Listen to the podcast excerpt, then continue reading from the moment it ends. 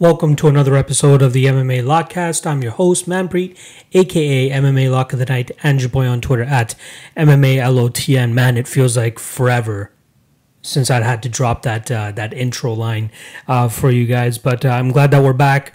Um, you know, it was a little bit tough to get uh, the the studying in for this UFC 251. Hence why I wasn't able to drop many uh, pre-recorded ones uh, for my Patreon members. You guys already got a couple of them, but we'll we'll be back to normal in terms of getting early cards and early breakdowns for you guys um, you know, for that Wednesday card that's going to be coming up. So, you know, stay tuned in the next couple days. I'll be dropping a couple um, breakdowns for that Kattar and Ige card. But you guys are here for UFC 251, uh, stacked card, uh, especially at the top. We got three title fights, and then we got two uh, women's fights that are very, very intriguing uh, to cap off that main card. Very, very excited for it. I can't wait. I'm getting together with my co-host of Combatisaurs, uh, Tony. We're gonna, you know, make a bunch of food and just fucking chow down and and and just enjoy UFC 251 and finally come back from that uh, you know one weekend break that we had from the UFC but we're right back at it. We got four events in the span or sorry three events in the span of seven days or eight days if you want to call it that uh, and then another one the week after that. So the UFC is really spoiling us and I'm really really excited for it. But um let's uh, before I get into UFC 251, let's quickly go over my last event, which was the UFC Fight Night or UFC Vegas 4, I believe it was called, uh, headlined by Dustin Poirier and Dan Hooker. Had a slightly losing event there, so let's start off with the losses first. Uh, I had one unit on uh, the under two and a half for Jordan Griffin and Youssef Zalal at plus 140 that shits the bed. They took a little bit uh, a safer of an approach than I expected them to, but it's all good. That's only one unit down. Uh, then I had uh, 0.5 units on Mickey Gall at plus 269. I had to take the shot there, and he looked really good in that first round.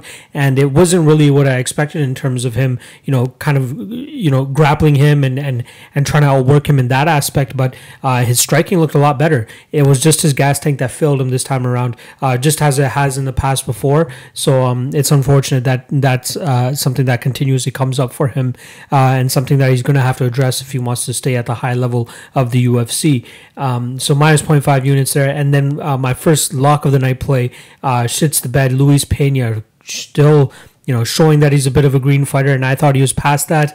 Uh, minus four units there at minus 247 yeah, he he looked decent. You know, he lost that first round, obviously, won the second round, and then third round, he just wasn't able to get the takedowns, and Worthy was able to get this weird modified guillotine.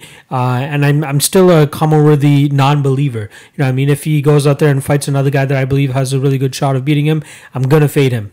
Um, you know, the only good that these, you know, the win over Devonte Smith and this one over Luis Pena has done for him is that we're going to get a better line to fade him next time around. So I'm happy with that. I don't mind that. I don't think he's UFC level, to be honest. And comment if you're watching this. I apologize. I'm sure you're a great dude, but I don't think that you're, you know, up to this level yet. But um, yeah, so that was a minus four units there. Let's get on to the winners. Had 1.5 units on Tanner Boser at minus 105. I was expecting him to go out there and uh, absolutely danced around Philippe Lins for about three rounds, completely outpacing him. But it only took him a round, not even a round, to go out there and drop Philippe Lins with a beautiful combination and then finish him off.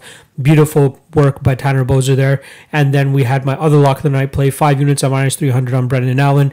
I'm happy to pay the juice on a guy like Brendan Allen, especially when he's fighting a guy like Kyle Daukaus. And that fight was a little bit closer than I wanted it to be. However, Brendan Allen was still able to pull it out, so I'm happy for him. Uh, plus 1.67 units on that bet. And we end the net, uh, event at minus 2.4 units. And that brings us to UFC 251, which, in my opinion, is a very good card from top to bottom. There are a couple guys that are making their UFC debuts, and uh, you know, guys that uh, some people may not know. But you know, a lot of these matchups are set up to be fireworks. A lot of these matchups are set up to be very, very fun and entertaining. So I'm very much looking forward to them uh, in that aspect. I only have three bets on this card. I'll probably only be sticking with three bets, so I don't mind it. Um, you know, it's kind of on the lower end of the scale in terms of activity on a betting side, um, but I like. Um, uh, you know, I like the spots I like, and I'm sure you guys uh, will hear about them as I get further into this card. So, uh, you know, other than the top three fights, were obviously the the you know the the title fights. We still have you know Elizeu Zaleski dos Santos versus Muslim Salikhov, Volkan Ozdemir against Jiri Prochazka, uh, Makwan Leonardo Santos, who barely ever fucking fights. But yeah, there's a lot of names uh, sprinkled throughout this card that I'm very very excited for, and I can't wait to get into for you guys. So let's start off right at the bottom of the card. We got Martin Day versus Davy Grant. Eight and three Martin Day coming into this bout with as his second UFC fight he's had a couple fights that were you know booked and then not booked, and then he came back, uh, and now he here he is fighting David Grant. He lost a split decision to Ping Yuan Liu, uh, very very close fight, uh, but we saw pretty much what we expected from him, which is you know great striking. Um, that was a fight you could say he arguably arguably won too. You know, uh, it seemed like Ping Yuan didn't really want much to do with Martin Day on the feet. Anytime this fight would get near the the ground game. Um, you know, he, he took his chance and, you know, he wasn't the most successful there. I'm not really sure how the judges really scored that for him. Uh, but it is what it is. Well, my mic just gave out on me a little bit. There we go. Fix that. Um, but yeah, Martin Day, great kicker, uh, great striker, uses his distance very well too, moves very well too. Um, in this fight against David Grant, he's going up against another striker. But with David Grant, you get a guy that's not scared to take the uh, the grappling route if he needs to, especially if he's outgunned on the feet. Just as we saw in his fight against uh, Gregory Popov last time around, he had to resort to the to the ground game to to, secure the victory there. And even though it was a split decision victory, I still believe he deserved that. Uh, but it wasn't his most um, you know shining performance if you want to call it that. I'm not a big davy grant believer. Um, you know he hasn't had much activity in the ufc uh, his last his you know his Mar- his fight with Marlon Vera was in 2016, uh, Damian Stasiak 2016, and they had roughly about two years off before he came back and got triangle choked within a minute by Manny Bermudez, uh, and then after that he took another year and a bit off and fought Grigory Popoff, and now here he is, you know, close to a year uh, after he had fought last time, and uh, you know, I'm not sure if these layoffs are that good for him. Luckily for him, Martin Day isn't the most active fighter either, so both of these guys are really going to be brushing off a little bit of ring rust here. But I think that Martin Day is going to be the better fighter. Um, I like him in this fight. I think he is a smoother striker. Um, you know, he uses his kicks very well. I think that he's going to have a good chance of keeping Davy Grant off of him in terms of the grappling aspect. Uh, but it, it does give me a little bit of pause in case Davy Grant is successful with, uh, you know, really laying it on him with the grappling. I don't think he will be successful successful, but at minus 165, I'm not really willing to to want to find out uh, if you know Martin Day is able to to keep this fight on the feet or not. Uh, but I am going to pick him to win. I think he's going to win by decision by just outpointing Davy Grant on the feet, uh, and we see Martin Day come away with the victory. Uh, next up, we got Vanessa Melo versus Karol Rosa. Uh, Vanessa Melo, she's just going to be absolutely outgunned in this fight, and the betting line absolutely shows uh, why. Uh, she is a plus 205 underdog, while Carol Rosa is minus 245. Um, Karol Rosa showed great stand up in her last fight against um, Laura, yeah, Lara Procopio. I just wanted to make sure I got that name right. Um, but Karol Rosa, another a girl that was booked and unbooked and booked and unbooked and booked and unbooked to fight Julia Avila, and luckily for her, that would not be a good fight to take. You know, Julia Avila, as we've seen, has been on an absolute tear as of late. Uh, she's a top prospect in this division, uh, and I thought that this would be a very bad matchup for uh, Rosa if she were to take that fight. Luckily for her, she's fighting pretty much a human punching bag in Vanessa Melo. I think that Rosa is going to show off her, you know, her good stand-up technique uh, for that 135 division. Uh, you know, she she shows decent technique. Uh, I think she's roughly around just above the the average line in terms of striking uh, abilities in the bantamweight division, and that's more than enough to beat Vanessa Melo here. Melo's o- Melo's only real chance to get this fight uh, or get the victory in this fight is to get this fight to the ground. And I don't I don't believe that she will be able to. Um, you know, a ten and seven fighter is just kind of cringeworthy that she's even in the UFC at this point. But I'm not really sure. She put together a solid, you know, record before she came to the UFC. Uh, five straight victories, one of them being over uh, a women's pioneer and Jan Finney. Um, but once she came into the UFC, you know, decision by Irene Aldana, and decision by Tracy Cortez. And those are tough girls to go up against. And unfortunately for her, Karol Rosa is another tough girl to go up against. I'm not willing to pay the, the lock of the night minus 245 money on Karol Rosa, but I think she should be heavily favored in this fight, and uh, rightfully so. And I expect her to fully go out there and, uh, you know, outpoint Vanessa Melo on the feet en route to a decision victory. Next up, we got Zhalgas uh, Zhumagulov versus Raulian Paiva. This is another fight. You know, Zhumagulov is making his UFC debut here, but the guy is highly tested. Um, he is fighting. Uh, he has fought his last three fights. Tyson Nam. Uh, Tagir Ulanbekov, who was, I believe, the Fight Night's global champion, um, or even the M1 champion. I, I gotta confirm that. Uh, but he's he was supposed to make his UFC debut very shortly too. Uh, however, I believe he pulled out due to um, uh, what was it? Uh, oh yeah, the, the the death of Khabib Nurmagomedov's uh, father. So uh, obviously, due to you know just to pay respects, he pulled out of that fight. Um, so he beat him, and then he just beat uh, even by split decision he beat Ali Bagautinov in his last fight. So he has a very solid stretch uh, of fights in his last three, uh, and here he is coming in against Raulian Paiva, who's on a little bit of a not really a streak, but he has gained some momentum, especially after knocking out Mark De La Rosa back in uh, February, and unfortunately in front of Mark De La Rosa's uh, uh, hometown crowd. But I th- I like Paiva's length and his striking here. his kicking is very very impressive impressive too. And I think that's going to give Zhalgas a little bit of issues here. I think he's going to find it hard to close the distance and really get his striking game going. Whereas Paiva, on the other hand, is actually going to be able to, you know, pick him apart on the feet, uh, land the shots that he needs to, and get out.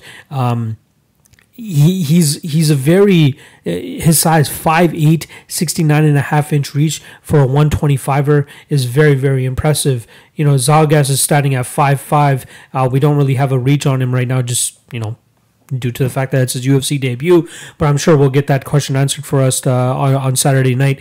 Uh, regardless, I think that Paiva is just slowly coming into his own. It's unfortunate that he started off his UFC career with two losses uh, to Kai Kara-France, which was a very close decision, and it could have easily gone his way if that fight was anywhere else other than Australia. Um, and then he lost that other fight to Rogerio Bontorin uh, just due to a cut. It was a very, very nasty cut, but it's a very shitty way for him to get a, a loss in his record, especially when you added 18 18 and 2 record going into that fight. Um, now he's 18 and 3 or 19 and 3 after he had finished Mark De La Rosa. Very, very impressive fighter. Uh, even as a win over Ilir Santos, uh, you know, for hardcore MMA fans, even though Santos never fought in the UFC, you guys know how high level of a fighter he is. 32 14 and 1 going into that fight against Paiva, whereas Paiva was 16 and 1 going into that fight. Um, yeah, Paiva, just a great striker. I think he's going to have the upper hand on the feet here. Um, no pun intended. Uh, but uh, yeah, I, I, like Paiva to win this fight. I'm going to say by decision. Uh, but yeah, it should be a very, very entertaining fight and a dark horse fight of the night, too. All right, uh, Marcin Tybura versus Maxime Grishin. Uh, this is a fight. Another unknown fighter or UFC debutant uh, coming 37 and 2. 30 wins, 7 losses, two uh, uh, draws, or yeah, I believe draws um, and two of those draws being to Smolino Rama and Jordan Johnson from the PFL. Uh, you know, you guys know what PFL has with their like uh, pre-finals fights. It's always these weird rules that they have. Uh, you know, if it goes to a decision after two rounds, whoever won the second round or first, I don't even remember. But whoever wins one of those rounds ends up getting the nod and gets to move forward, but they get a draw on the record. So it really fucks up the records, in my opinion. But regardless, um, you know, he was fighting in the PFL. Very, very impressive record. But look at some of the names that this guy has fought over his career. Magomed Ankalaev was his last loss in 2016. Uh, he's fought uh, Joachim Christensen, who is a former UFC fighter, Ray Lopez, Rodney Wallace, uh, Sokoudjou in a kickboxing fight, Trevor Prangley. Um, he's fought Alexander Volkov and beat him. Uh, Baga Agayev is another fighter that he lost to early on into in his career. Um, there's a his name or his his his record is just littered with a bunch of names uh, that are very very impressive. Uh, but I'm happy to finally see him in the UFC. Unfortunately, that's a little bit on a, a, short notice, but I think that this is a perfect matchup for him to come in here and get a solid win in his UFC debut. Uh, you know, normally he is a light heavyweight, so he is going up in weight to fight um, Marcin here, but I don't think it's going to be too hard of a uh, of a fight for him or too hard of an adjustment for him to come in and fight Tybura. Tybura, you know, decent fighter is coming off a decision victory over Sergey Skiv- Sergey Spivak last time around, but before that he got knocked out twice by Shamil Abdurakhimov and Augusto Sakai. Um, and uh, Grishin has punching power, so he could definitely, uh, you know, hurt Tybura on the feet and, and and make it a difficult night for him. But Grishin isn't a small light heavyweight either, so he should be able to acclimate to heavyweight here pretty easily. Marcin Tybura himself isn't the biggest heavyweight either. You know, last weighed at 246 pounds, 6'3", 78 inch reach. Whereas Grishin, on the other hand, I just wanted to confirm the numbers, but I believe he's roughly around the same uh, 6'3", 76 inch reach. So it's not like uh, you know, Marcin Tybura is going to be the uh, a fucking Goliath, and they're against him. They're roughly going to be the same size, and I think that Grishin is just more experienced, has the better technique overall, and is just a better overall fighter too. So I'm going to go with Grishin here to win this fight by decision, but I wouldn't be surprised if he goes out there and actually gets a finish as well too. All right, we got Leonardo Santos versus another UFC debuter, uh, Roman Bogatov, who's 10 0. Let's start off with Leonardo Santos, though. This guy is mainly known as a Brazilian Jiu Jitsu fighter, and everybody's just not wanting to go to the ground with him. However, he has knockout finishes over Kevin Lee and most recently Stevie Ray, and probably one of the most beautiful KOs that we've seen as of late. Um, yeah, I really like Leonardo Santos in this fight, as I believe that uh, overall he's just a better fighter. Um, his striking is obviously coming together, as we saw in his knockout last time around. But I think that's a lot more so of people just kind of overlooking his striking and just saying, okay, that Kevin Lee one, that was just a fluke. He's not going to knock out anybody again. Bang, he knocks out Stevie Ray. Uh, and obviously he had the Adriano Martinez or Martinez fight before that, uh, and won that fight by split decision. But with Roman Bogatov, we're talking about a guy that likes to initiate the grappling, likes to initiate the, the wrestling, and, and kind of impose his will on his opponents that way. I think that's going to be hard for him to do against Santos here, who again is probably going to be the better Brazilian Jiu Jitsu practitioner here. Um, and again, with his ever improving stand up, who knows what kind of Santos we'll see. And it's unfortunate that he hasn't been able to fight as often as he wants to, uh, as I believe he he poses a, a heavy threat to a lot of these fighters in that division. Uh, but this is a decent fight for him to just, you know, get his feet wet. Hopefully, he can start fighting more often, uh, especially with this whole COVID thing going on uh, too. A lot of fighters are able to have a quick turnaround. So maybe he can rack up a couple wins over the next couple months and really get uh, establish himself uh, in the division. But you know, Bogatov 10 and 0, uh, promising prospect, but I just think that uh, Santos is going to be a little bit too much for him here. Uh, for him to you know be victorious, he's going to have to implement his wrestling, and if he and if he, you know, does, he's putting himself pretty much in the, the jaws of the shark uh, of Leonardo Santos with his jiu-jitsu. So I like uh, I like uh, Santos to win this fight. I'll probably take him to win by uh, by submission too, as I believe that uh, again. I think that Bogatov's uh, only real chance to win this fight is to get this fight to the ground, but that's really where Santos thrives. So I'm going to take Santos to win this fight, probably by armbar or uh, or some sort of submission. But I like Santos to win this fight, probably by second round. Um, like I said, second round submission. All right, Makwan Amirkhani versus Danny Henry. Uh, I love me some Makwan Amirkhani, but god damn, his gas tank sucks. Um, last time around, we saw him fight Shane Burgos, and he got finished in the third round uh, with less than 30 seconds left. Uh, but that was a fight where, you know, he needed to implement his wrestling to win that fight. He did decent in that first round, but after that, he kind of fell off a cliff, and Shane Burgos was just absolutely letting him up on the feet. Um, I, I, expect him to be just as... Um, aggressive with his takedowns as he was against Shane Burgos uh, with Danny Henry. Luckily for him, I don't think that Danny Henry is as good as Shane Burgos, nor do I think that he's going to be able to piece up a Makwan or keep him away enough uh, to to really uh, you know cause Makwan damage here or cause him harm. I like Makwan. Uh, you know, his wrestling advantage over some of these fighters is just, is just so massive. Uh, what are the odds on him? Minus two minus 210 for Makwan, plus 175 for Danny Henry. Yeah, you know, it's obvious why the odds are that way because Makwan's grappling advantage is just so much heavier here. Um, Danny Henry, we haven't seen much of him uh, since his loss to Dan Ige. Uh, you, you know, actually, it was his Daniel Teymur fight. After that, he took about six about eight to nine months off, and then he beat Hakeem Dawodu, and then after that he took a year off, and then lost to Dan Ige after Ige absolutely rushed him and took him out of there. Uh, but this is a tough fight for him again. Um, I, I don't expect Makwan to rush him and, and KO him that way, but I expect Makwan to go out there, wrestle him, and then pull off a submission within the first round or two rounds. Uh, I'm not a big Danny Henry, Henry believer. I don't think he's that talented. Uh, and I don't think the, the, the lack of cardio that Makwan Amirkhani shows is going to come into play here because I expect him to get this fight done within two rounds or so. So I like Makwan. Uh, you know, solid favorite makes sense. I'm okay with that. Um, but uh, yeah, I'm not betting on him myself. I wouldn't. I'd probably put him in a parlay. Uh, but yeah, I'm not betting him straight here. But I do like Makwan Amirkhani to win this fight by submission in the second round.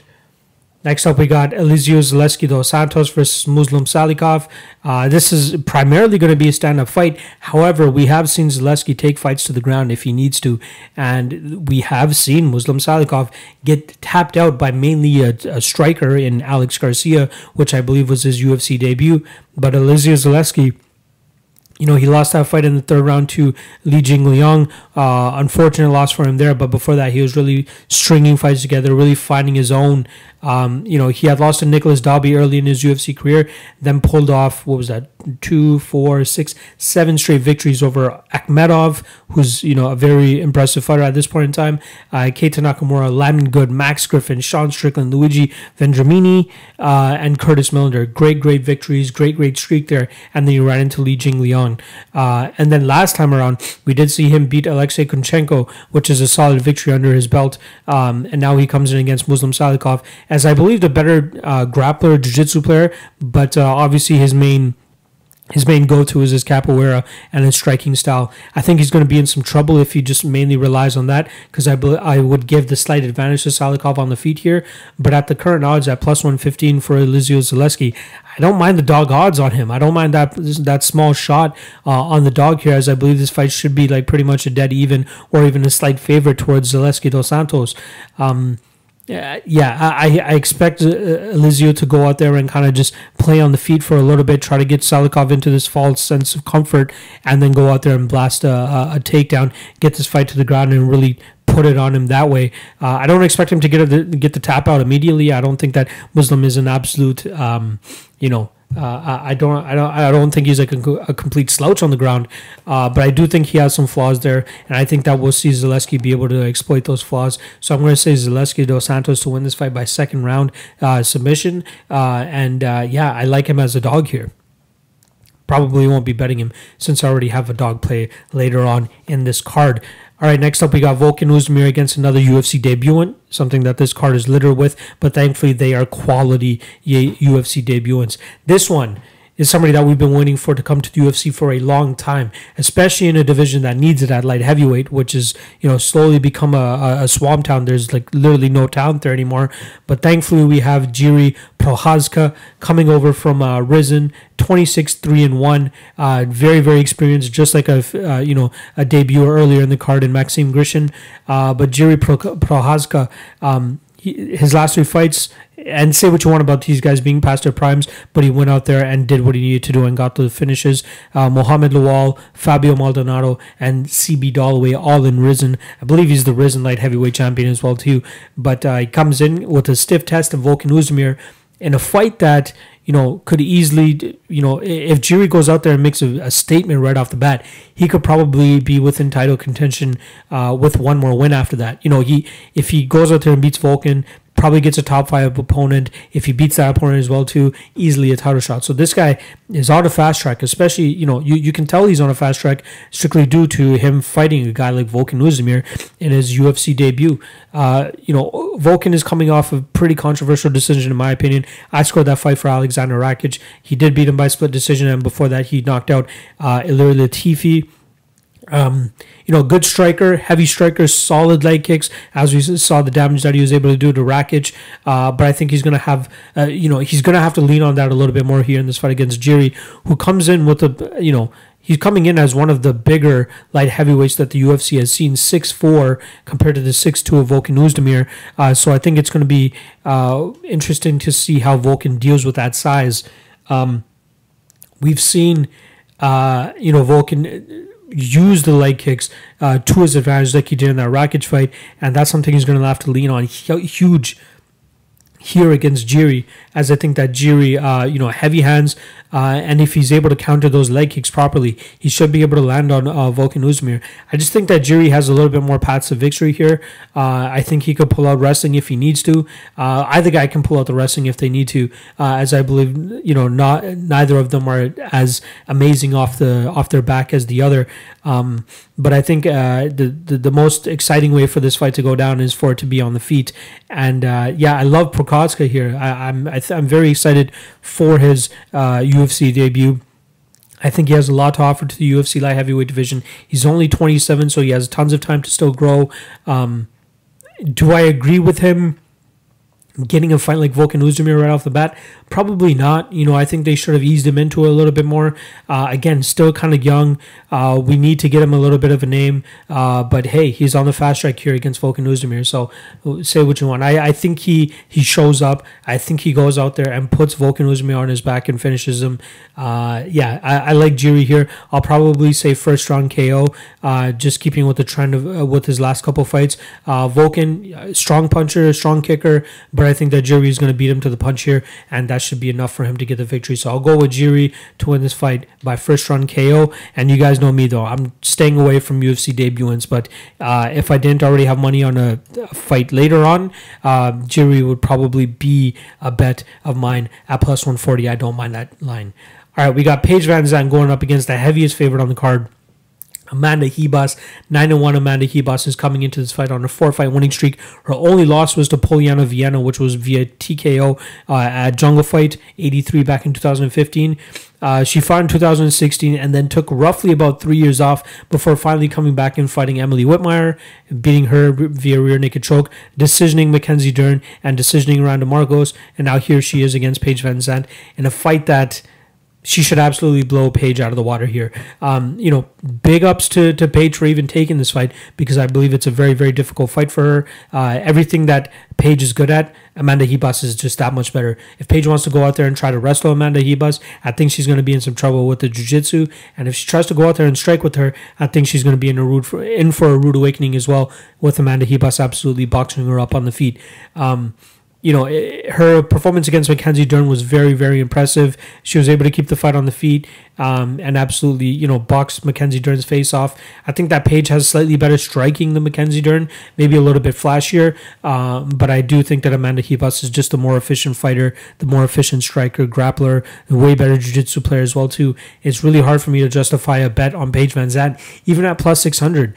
Um, still, I'm not going out there and parlaying a minus 900 favorite and Amanda Ribas here, but I think she should win this fight with the flying colors. There's not too much of a breakdown to do for this, as we all know. You know, Paige is more of a glitz and glamour type of girl and not really a fighter. And uh, I, I, did tweet it out earlier.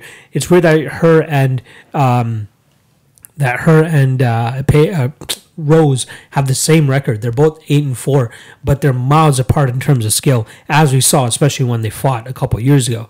So uh, yeah, I like Amanda Ribas. I wouldn't even be surprised if she gets the finish. I'll say second round rear naked. Actually, you know what? I'm gonna say first round rear naked choke for Amanda Ribas. She really cements herself here over. Uh, you know, the skill wise, this isn't a huge victory for her because I believe you know wins over Randa Markos and Mackenzie Dern are way more impressive than win over Paige Van Zant. But people just know Paige more, so more eyeballs will be watching this fight. This will be a, a landmark victory for Amanda Ribas to finally you know assert herself, and she's a little bit of a looker too. So I think that people tuning in to Watch Paige are going to flip and be like, oh, this Amanda Ribas chick is really good. She just smoked Paige and she's pretty smoking herself too. So maybe she might gain a little bit of marketing traction there as well too. So I think this is a good fight for Amanda Ribas, uh, a solid victory under her belt, uh, and she should continuously move forward and she should be a little bit of a, a prospect and uh, slowly, uh, you know, assuming that role as contender slowly but surely in the strawweight division. Uh, but just continue to bring her up slowly. She's in no rush. She's only 26, so let's pump the brakes. Let's not feed her to the Weili Zhangs or anything yet.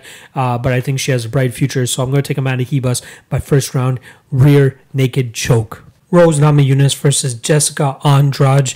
Um, I do have a bet here on Rose Namajunas. Uh, I got her at minus 193. She's roughly around that minus 200 mark on most websites.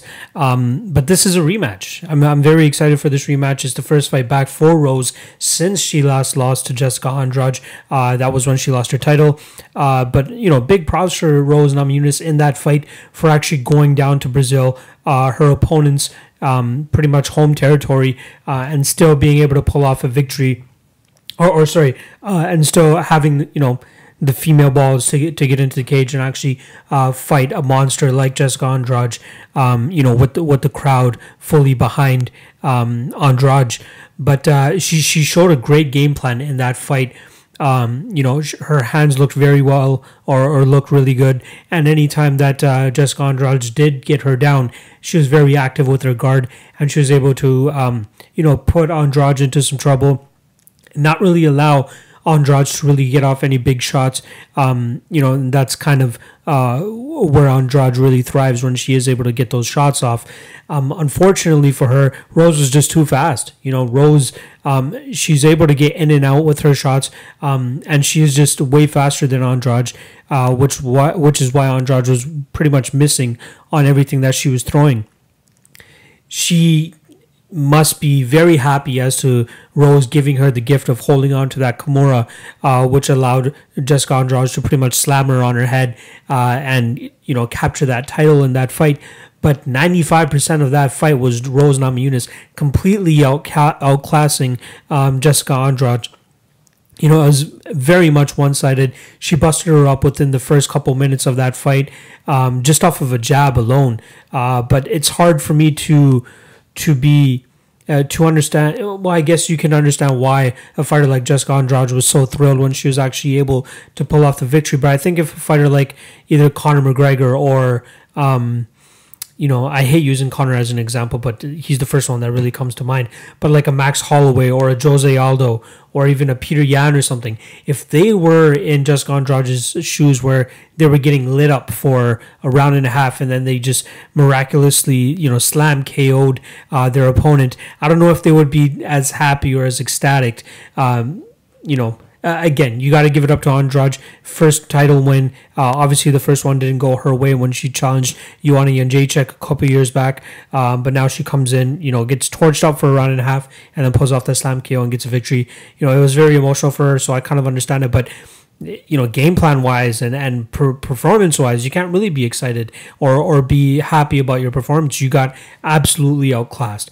And luckily for Rose, you know, she only has to do it for three rounds. I don't think she would have as much of an issue doing it for five rounds if that were the case but uh, yeah, the, I think the three rounds uh, heavily favors her even more in terms of being able to completely outstrike and uh, you know less time, ten minutes less of getting caught in something crazy by Jessica Andrade, who has power from minute one to fifteen or minute twenty five, in my opinion. But Rose is just too fast. She's too slick. She's so technical. She's so good with her in and out movement. Um, you know, I watched that fight, their first fight back, maybe two or three times when I was researching this fight, strictly due to you know the the, the impressive nature of uh, Rose's performance up until that slam. Uh, it was the thing of beauty. It was just like watching her almost sparring uh, and not getting hit at all. It was insane. Like she she ate one or two punches from Jessica Andrade, but there's nothing to the point to put her out again up until that slam. So uh, it's tough for me to see a way that you can, you know, willingly go out there and bet Andrade. I did have Andrade. I bet her in that first fight, and you know it worked out for me. But I would never make that bet again. Um, you know, it, it you you're it's tough to say that you have a good basis to be like, okay, you know, Jessica Andrade is worth the plus 170 line that she's currently at, uh, especially you know, since we have hard evidence of seeing them in the cage against each other last time around. So I like Rose in this fight. Um, I do have a two unit bet on her at minus 193. The only thing that's kind of keeping me away from making it like a, a full lock of the night play uh, is what her mental is going to be like going into this fight. You know, it's something that's always been a little bit flimsy, and we don't know what to expect with Rose uh, when it comes to her mental every now and then. But, you know, uh, big loss. Um, uh, you know, she just recently had a family member or a couple family members pass away from COVID, so that might be something that's weighing on her mind. Um, but you you got to be careful when you're t- you know when you're putting money on a girl like Rose, um, or at least the amount of money that you're putting on a girl like Rose. Uh, you know, we, don't know what we're what we're gonna see. But if we do see any shades of what we did in that first fight, Rose is absolutely gonna blow her out of the water. Which is why I thought, you know, at least a two unit warrant is here uh, at that min- minus one ninety three because I think she has a really good chance of winning this fight. So I'm gonna go at Rose. Uh, I'll take her to win by decision, but I could also see her winning by late stoppage as well too because she is just absolutely piecing up on Andrade for about six minutes before she got slammed on her head. So I'm taking Rose. I'll say decision to be safe, but I wouldn't be surprised if we saw a, a late finish for her too. All right, for the vacant bantamweight strap, we got Petr Yan versus Jose Aldo. This is a dream fight for people, um, you know, you know, who have been following both of these guys for the majority of their careers. Finally, getting Petr Yan in the UFC or Petr Yan in the UFC. Uh, he's been on a, ridiculous streak, capping it off most recently with the win over Urijah Faber, where he stopped him. Not a lot of people can say they've stopped Urijah Faber, but Petr Yan is one of them now. Um, you know, albeit a, a, an older Urijah Faber, but regardless, you know, solid win over Jimmy Rivera before that. Um, but that's one of the fights where we saw some uh, uh, chinks in the armor of a seemingly unbeatable Petr Yan. And if there's anybody that's going to be able to exploit that chink, it's going to be a guy like Jose Aldo. So let's start off with Aldo. You know, it's been a long time uh, since he's you know had his uh, featherweight strap. Then he finally came down to bantamweight. Uh, lost a very close decision to Marlon Moraes. Um, there is an argument that you can make for Aldo winning that fight, but in our deciding splits episode that we did after that uh, UFC 245 card, we did come to the conclusion that Marlon Moraes did deserve to win that fight. But what we did see from Jose Aldo in that fight was very, very impressive, especially considering that it was his first time down to 135 and he looked like absolute dog shit in terms of, you know, uh, fight week on the scale, all that. We thought he was going to die. But he goes out there, shows a great cardio, uh, or shows a great gas tank for you know one rounds, you know one, two, and three.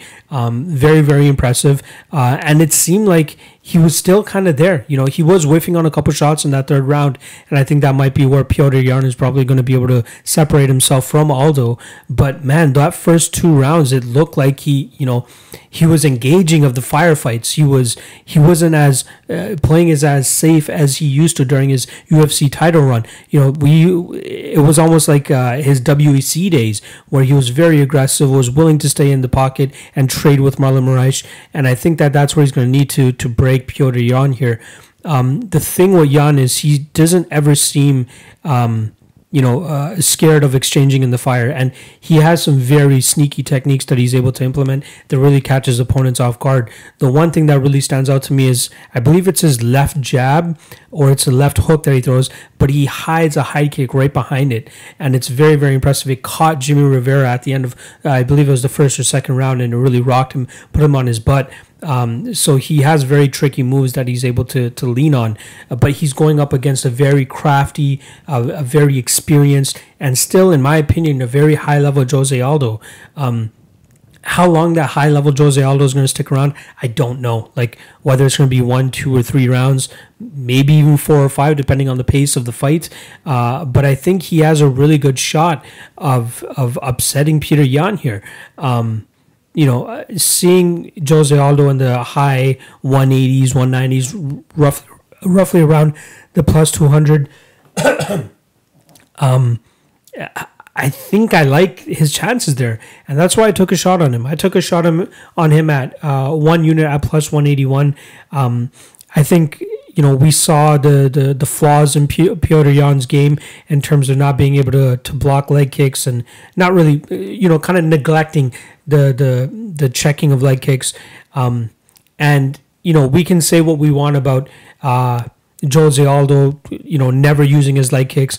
And pretty much every fight that he goes into, uh, we, we're like, okay, this is the fight that he's going to use his leg kicks again. This is when it's going to come back. And, uh, you know, I'm I'm done with that. I'm done with saying that he is going to use or he's going to rely on his leg kicks as much as he as he used to.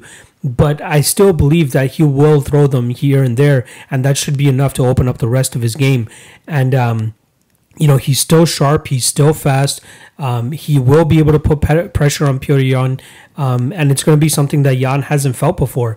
And I think people are too early in writing off Jose Aldo, just as they were too early in writing him off uh, when he fought Stephen, uh, sorry, uh, Jeremy Stephens, and when he fought Renato Moicano Um, you know, he still went out there, still got the victories, and still showed that he's a bad motherfucker. And he could still do that here against Petr Yan. I, am a huge Yan fan, and I hope he wins because would, there's nothing more than I would love to see for him to reign that bantamweight division for a long time because he's a very entertaining fighter as well too. But I think Jose Aldo has a very good chance of springing the upset. Um, his striking is just as good as Yan's. I don't think Yan's going to go out there and try to wrestle Aldo, and I, you know, Aldo has great takedown defense regardless, so I don't think that's going to be too much of a problem for him. Um, Yan's going to have to stay on Aldo just like Max Holloway did. You know, Max gradually increased his output as the fight went on, and it really sucked it out of Jose Aldo. Is Yan going to be able to do that? I don't know. He is capable, in my opinion, but I think that the line is just a little bit too wide here. I think Petr Yan should be closer to a minus 150, minus 160, as I think that Aldo Aldo's skills have not diminished as much as most people are thinking they have. They have. He's still competing at a high level. He's he has never had a gimme fight. You know, even since he lost to Conor McGregor, he, all of his fights have been against you know guys that are coming up or on or on really good uh, winning streaks. Jeremy Stephens, you know, say what you want about him being uh, a below 500 fighter in the UFC, but he was on a really good streak, and a lot of people, I believe, he was the favorite going into that fight too. So a lot of people are still overlooking Jose Aldo. It seems uh, Renato Moicano was on a big streak, uh, was a slight favor over Jose Aldo. Um, you know, Marlon Moraes, you know, even though he didn't get his hand raised in that fight, he made it very competitive, and his stock rose, in my opinion, even in a loss, uh, especially uh, going down a weight class as well too. So, um, again, a little bit sketchy in terms of him getting a title shot off of a loss, uh, but still, uh, you know, all everybody who's saying that would be lying in terms of whether they'd be excited for this fight or not. And I am more than excited. So I am going to give Jose Aldo a little bit of a shot here, which is why I'm taking the shot at plus 181. I think he's worth it. I think he has the tools to beat Petr Yan. Um, and I think people are drinking the Kool Aid on Yan a little bit too much. And I am too. I'm very guilty of it. Um, you know, I when this matchup was first made, I'm like, all right, Yan's going to go out there and dust Jose Aldo. Uh, no if fans or butts, I'm probably going to even make it my lock of the night play. But once you actually look at the tape, you're like, all right, Aldo's still there. He, he's not completely shot. Um, he still has the skills. He's still only 33. Like, what the fuck? This guy just does not age. It's crazy. So he could still be in his fighting prime, and that could be enough to upset Petr Yan here. So I'm not confident in playing Petr Yan at minus 200, minus whatever he's going to be at, but plus 181 up to plus you know plus 150 plus 160 i'd probably actually you know what plus 160 plus 170 is roughly up to where i would take the shot on jose aldo. Um, so yeah i'm taking aldo to win this fight. I'm going to say by maybe third or fourth round stoppage maybe third round stoppage um, I could see him winning a decision too if he's able to pace himself. But we did see him really, you know, engage in firefights. I feel like that might uh, impact his cardio a little bit in that fourth and fifth round. But uh, I think he has all the tools to win this fight. Uh, so I, I, will take Aldo. But my heart wants Petr Yan to win. I love that guy. I think he's very, very skilled, and I think he could have a long reign as champ. Uh, but man, if, if, you're giving me these odds, I'm going with Jose Aldo here. So I'll take Aldo. Um, you know what? I'll say to win by decision. All right, the second title fight of the night, we got Alexander Volkanovski versus Max Holloway. Uh, this is the rematch, immediate rematch for Max Holloway. Not really in agreement with that, as I believe that Max Holloway needed a little bit longer of a, a reign as as the, the, the featherweight champion. Uh, but it is what it is, just as he says. And here we back are against uh, Alexander Volkanovski in an immediate rematch. Um, you know, they fought about seven months ago. Um, and Volkanovski won that fight clean, in my opinion. If anything, you give Max Holloway one round in that fight. Uh, but we saw with the game planning of Volkanovski and his team that he's a very, very smart fighter, very efficient fighter, uh, goes out there, implements the game plan, and gets the victory. Hence why he's 21 and 1. His only loss in his MMA career was his fourth fight where he lost via head kick and punches in the third round. But since then, he's just been on an absolute smashing, uh, smashing record. Since coming into the UFC, wins over uh, Yusuke Kasuya, uh, Mizuto Hirota, Shane Young, Jeremy Kennedy, Darren Elkins, Chad Mendes, Jose Aldo, Max Holloway, and here we are again for Max Holloway again. it's hard for me to see what Max Holloway is going to do differently this time around. Um, w- when you have a game plan centered around uh, leg kicks, especially when you're fighting a guy that's as lanky as Max Holloway, it's a little bit easier for him to to go out there. I don't know what Holloway's really going to do to to combat that type of game plan. It's not like he can go out there and be like, okay, I'm just to work on my reaction time and try to check the kicks quicker or or get out of the way so the kicks don't land on me. Try doing that for 25 minutes against a, a quick and explosive fighter like Alexander Volkanovski. And he hides it very well too sometimes you know, he'll throw that uh, left hook and then throw the leg kick. Or the one combination I really like that he throws is the inside leg kick, get his opponents off balance a little bit and come back over with the left hook and, and land another shot there too. Uh, he's just such a talented and well educated fighter that he knows what he needs to do to get the victory in every single fight. And again, you got to give kudos to his coaches, Eugene Bareman and those other guys over there. He even had Brad Riddell in his corner for this for that fight. But he's he's a very impressive fighter. He, he's very efficient. Um, he's super quick. Um, he throws with a lot of power. And the one thing is, he kind of has a little bit of disdain for Max Pow- Max Holloway's uh, power in a sense. Like he doesn't care to be in the pocket and throw a couple shots because he knows uh, whatever Max Holloway throws at him, he's not really gonna you know land as much. Max Holloway is not like a one punch knockout guy. He's an accumulative damage type of guy, and for him to really have that type of uh, you know one punch power to, to to hurt Volkanovski. I don't think he's going to have that. You know, Holloway's just going to have to have perfect timing, perfect precision, perfect uh, speed, everything to be able to hurt Alexander Volkanovski with one punch. And you know the the the low likelihood of that happening is what makes Alexander Volkanovski so uh, confident, in my opinion. I think he can just go out there and use the exact same game plan and beat Max Holloway. But knowing how, you know, uh, how intelligent his coaches are and how he is, they might go in there with a different type of game plan. But when you go out there and just absolutely beat up the lead leg of your opponent, it, it renders them slightly uh, less defensive, especially when they have to resort to their secondary stance. Uh, Max Holloway, obviously, uh, uh, an orthodox fighter, but uh, had to resort to being a southpaw for the majority of that fight just because his lead leg was getting chewed up. And then when he's resorting to that, um, you know, to that that secondary stance, Alexander Volkanovski has a ton of more options to to to to aim for, and you know the probably the best one being that other lead lead leg now. You know when when you're in the south position, your your right leg is the forward leg. He's more than welcome to go in there and beat that one up too. So it's just harder for Max Holloway to really set, generate any power, or even move around, or even be confident enough to, to throw anything because he's kind of just like, okay, I gotta block this leg kick that's coming my way. But Volkanovski just does such a good job of disguising it that's going to come regardless. So um, you know, I could see Volkanovski trying to go out there and use a maybe a grappling heavy game plan if he wants to switch it up a little bit. Um, but you know, I would be concerned a little bit about Max Holloway's jiu-jitsu.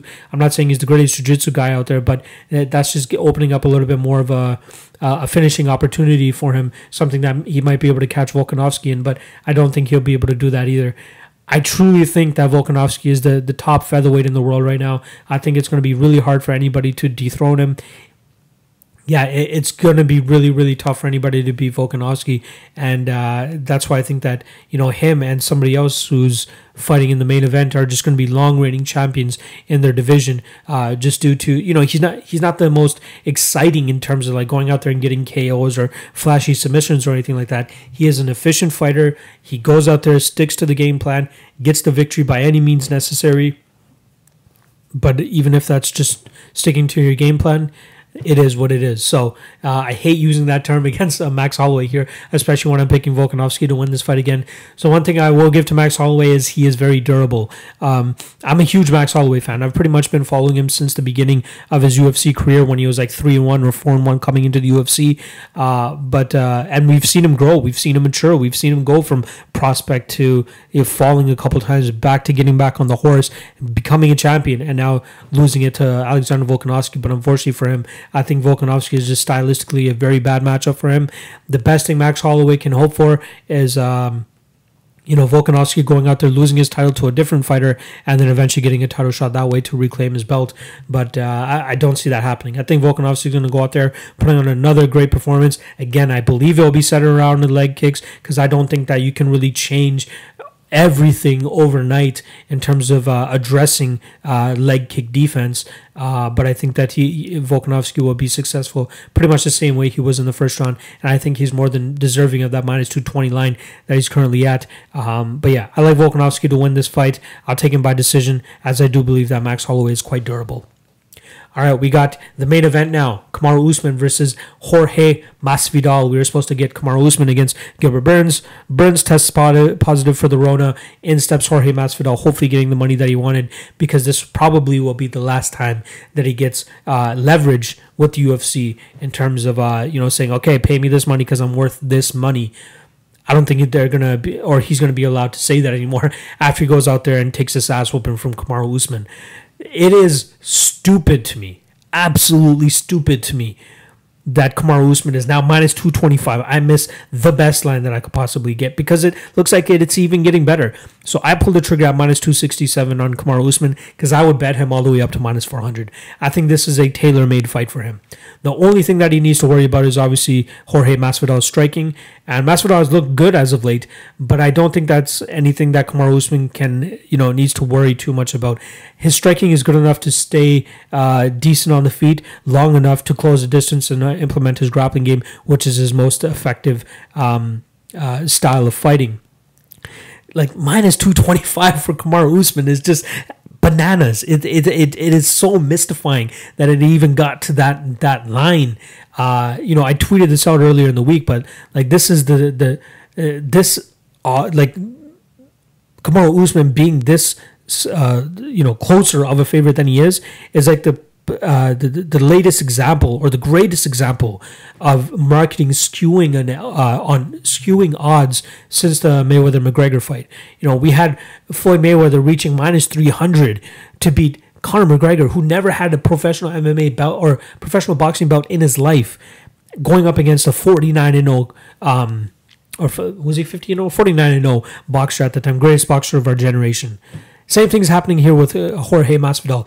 Goes out there, okay, the Darren Till win, I'll give him that. He looked decent and then finally got the finish there. Good win for him.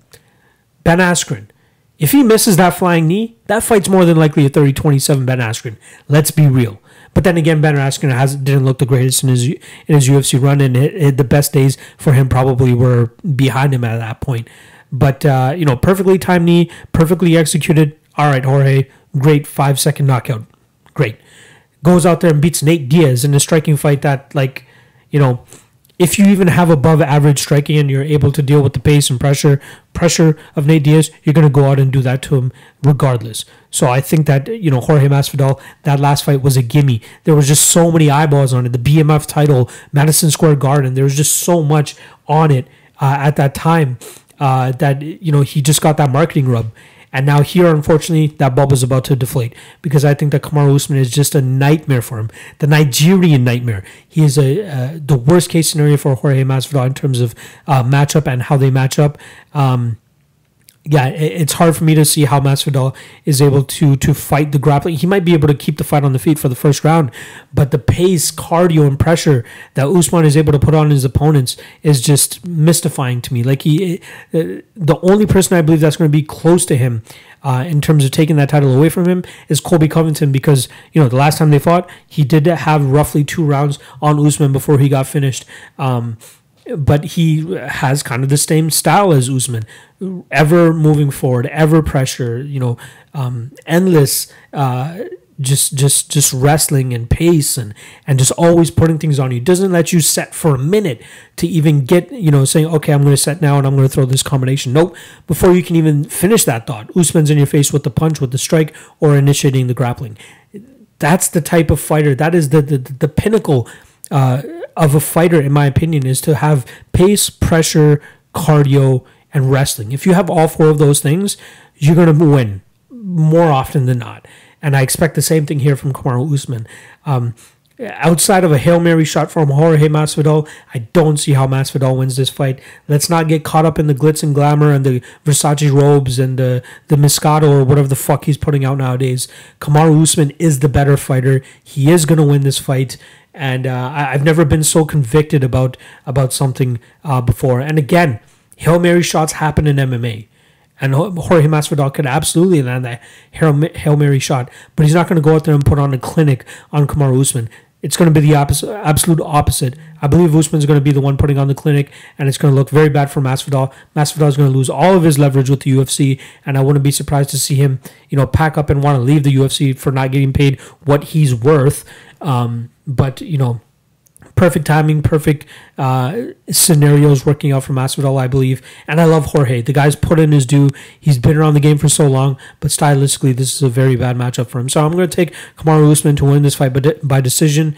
Uh, and uh, yeah, he's going to be a long reigning welterweight champion. I think he's the greatest welterweight of our generation now. Um, you know, outside of GSP of this era, he's going to be the longest reigning welterweight champ. There isn't going to be anybody that beats him he is just too good. Has all the aspects of a winning fighter. Has a winning mentality. Yeah, it, it, get used to Kamaru because he's going to be at the at the top for a while, just as Volkanovski will be at the top for a while in the featherweight division. So I'll take Usman to win this fight by decision. He is my lock of the night play at. Uh, I took him at minus two sixty seven. I wish I fucking waited because I truly didn't believe that we would see Kamaru even get better than minus two fifty. But here we are, minus two twenty five. God damn. Might even have to place another bet on him at minus 225 here. All right, I'm taking, once again, Kamaru Usman to win this fight by decision and retain his uh, welterweight championship. All right, that was a great card to break down. I'm super excited to finally sit down and watch this, uh, watch the event. Um, but uh, we're, we're, right back at it. We got a, a Wednesday event headlined by Calvin Kattar and uh, Dan Ige. Uh, decent card there. I think they just recently announced Cody Stamann versus Jimmy Rivera as well, which is a very fun fight. Uh, but yeah, I love uh, I love this 251 card. I can't wait to to get into it, watch it. Uh, and then break it down for you guys on Sunday on Combatisseurs uh, once it's completed and we finally come down from this high that we have for UFC Fight Week finally coming up. All right. Uh, I'll see you guys uh, probably midweek as I drop the the logcast for the Wednesday show uh, soon. I'll probably drop it on Sunday, so make sure you guys look out for that. Sunday or Monday, no promises, but Sunday or Monday I'll drop it. Uh, good luck with your bets, and uh, I'll see you guys for the next episode.